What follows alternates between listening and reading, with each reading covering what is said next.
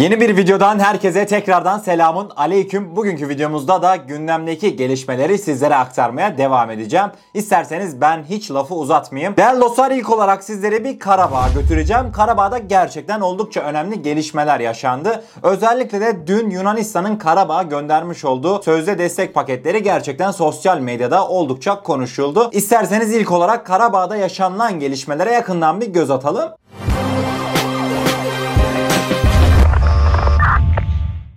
Değerli dostlar görmüş olacağınız üzere Yunanistan Azerbaycan'dan izin almadan Dağlık Karabağ'a yardım gönderdi. Ortalarında Ermenistan bayrağı yetmezmiş gibi bir de sözde Karabağ'ın bayrağını da koymuşlar. Yani tamamıyla aslında insani yardım değil de provokasyon amaçlı yapıldığı çok açık bir şekilde ortadaydı. Aslında Karabağ'da bu sözde yardım senaryoları çokça suistimal edilmekte. Fransa, Yunanistan, Sırbistan gibi ülkeler sözde Dağlık Karabağ bayrağı ile Azerbaycan topraklarında bulunan Karabağ insani yardım adı altında izin almadan hareket edebiliyor. Yani değerli dostlar bu gerçekten üstüne düşülmesi gereken bir durum. Azerbaycan'ın özellikle de buna bir önlem alması gerekmekte. Her kafasına yatan ben insani yardım yapacağım diye Dağlık Karabağ toprağına, Azerbaycan toprağına giriş yapamaz. En azından benim görüşlerim bu şekilde. Devamında değerli dostlar Rus analistten Karabağ'daki Rus barış gücüne ilişkin çok çarpıcı bir iddia geldi. Neydi o çarpıcı iddia? Rus ordusu ordusu bu çatışmaya müdahale etmeye hazırdı dedi Rus analist. Üçlü anlaşmanın imzalanmasından birkaç hafta önce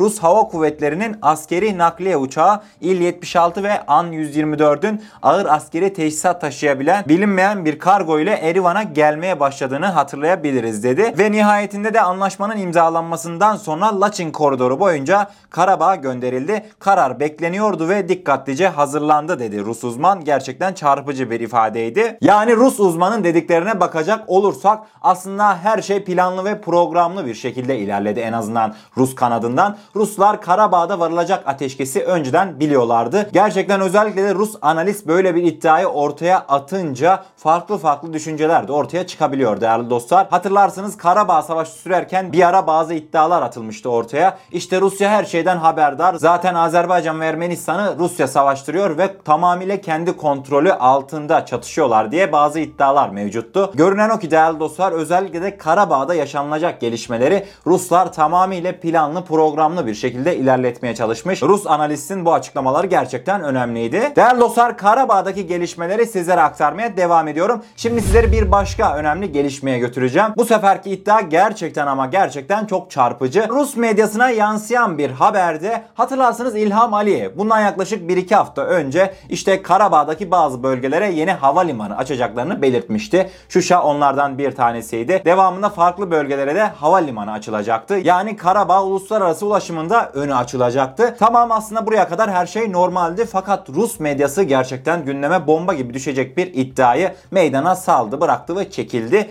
Neydi o iddia? Dediler ki Azerbaycan yeni yapacağı havalimanlarına Türk F-16'ları ve Türk dronlarını yerleştirmeyi planlıyor ve Rus hükümeti de buna sert bir şekilde karşı çıkıyor denildi. İsterseniz haberimizin detayları detaylarına yakından bir göz atalım. Rus medyasındaki haberin başlığı aynen şu şekildeydi. Dağlık Karabağ'daki iki yeni havalimanındaki Türk drone ve F-16'ları yeniden yerleştirme planı Moskova'nın reddiyle karşılaştı denildi. Türkler Dağlık Karabağ'da kendi insansız hava araçlarını ve F-16 savaş uçaklarını konuşlandırabilmek için büyük girişimlerde bulundular ve İlham Aliyev de onlara bir iyilik yapacak gibi görünüyor dedi Rus medyası. Devamında da nitekim Türk medyası Azerbaycan Cumhurbaşkanı İlham Aliyev'in son konuşmasının ardından bu konuyla konuyla ilgili haber yaptı dedi Rus medyası. Azerbaycan Cumhurbaşkanı ülkesinin bölgeyi ekonomik olarak geliştirmek istediği için bu planların arasında da bu havalimanlarının inşası olduğunu söyledi. Aynı zamanda Türkiye'den askeri analistler iki havalimanından birinin askeri diğerinin ise çift kullanımlı uluslararası olacağını ve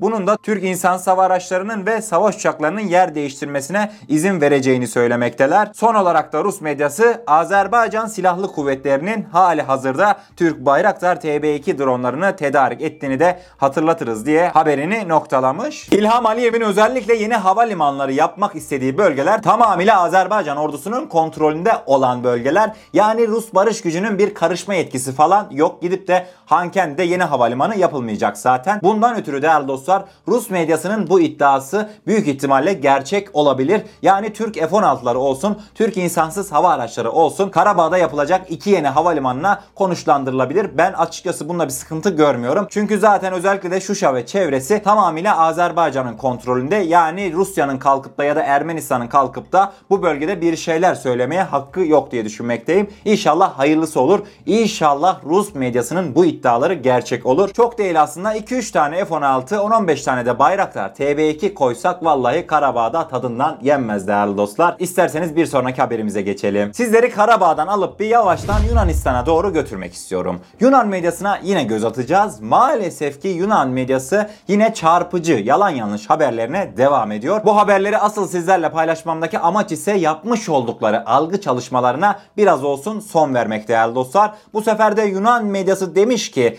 Türkiye Libya'da kendi yeni geliştirmiş olduğu silahlarını test ediyor. Yani Libya halkı üzerinde acımasızca kendi silahlarını test ediyor demişler. Yunan medyasının çok çarpıcı ifadelere yer vermiş oldu. Haberin detayları ise aynen şu şekildeydi. Türkiye Cumhurbaşkanı Recep Tayyip Erdoğan rejiminin tüm yeni silahlarını Libya gibi yabancı çatışma bölgelerinde test ediyor. Türk ordusunun Türkiye'nin şu anda dahil olduğu çeşitli çatışma bölgelerinde Libya, Suriye, Irak ve Ermenistan halkına karşı Türkiye'de inşa edilmekte olan yeni silahların etkinliğini test ettiğini Yunan basını aktardı. Türkiye'nin bu alanda insansız hava araçları, tanklar, helikopterler ve lazer füze sistemlerini test ettiği belirtiliyor denildi. 2020'deki gerçek savaş testleri Türkiye'nin donanımlı Bayraktar TB2 insansız hava araçlarını Bayraktar TB2'ye göre özellikleri iyileştirilecek olan Bayraktar TB3'lerin geliştirilmesinde de büyük bir rol oynadı. İşte Yunan medyası sıralamış ya Suriye'yi, Libya'yı, Karabağ'ı yani ben sadece şunu diyeyim. Türkiye'de herhalde bu bölgelere gidip de kafasına göre bomba yağdırmadı.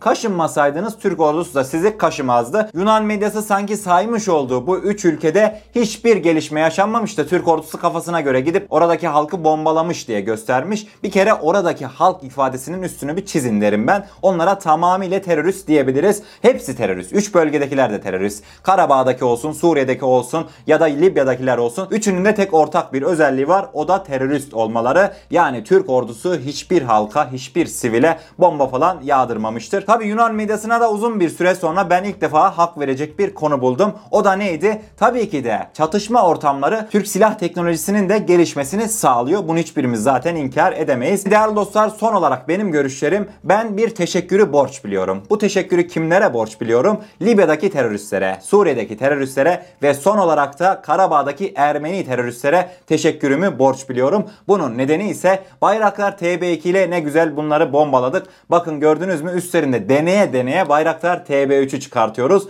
Yani tamamıyla bunlar sayesinde Bayraktar TB3'ümüz oldu. Allah'ım nazarlardan saklasın diyorum değerli dostlar ve isterseniz bir sonraki gelişmelere yakından göz atalım. Şimdi değerli dostlar sizlere bu konu başlığımızda bir ipucu vereceğim. Ondan sonra konuya geçeceğim. İpucumuz şu. Rusya Türkiye'den vazgeçemez. Türkiye'nin sizce Rusya karşısında elini güçlendiren en büyük koz nedir? Evet hepimiz düşündük değil mi? Hazırsanız cevabı vereceğim. Türk akımı projesi. Türkiye'nin Rusya karşısında elini son dönemde oldukça güçlendiren olaylardan bir tanesi şüphesiz ki Türk akımı projesi. Değerli dostlar bu konu başlığımızda ise Gazprom Türkiye hakkında çok önemli açıklamalarda bulundu. Türkiye sayesinde ihracatının arttığından bahsetti. Yani Rusya Türkiye'ye bağımlı olduğunu da açık bir şekilde itiraf etti. İsterseniz haberimizin detaylarına yakından bir göz atalım. Rus enerji devi Gazprom'a göre Türk akım açık deniz boru hatlarıyla Türkiye ve Avrupa'ya gaz arzı projenin başlamasından bu yana sadece bir yılda iki katından fazla arttı. Gazprom'un CEO'su Alexey Miller 8 Ocak 2020'de lansmanından bu yana Gazprom'un bağlantı kullanımını 2.2 kat arttırdığını ve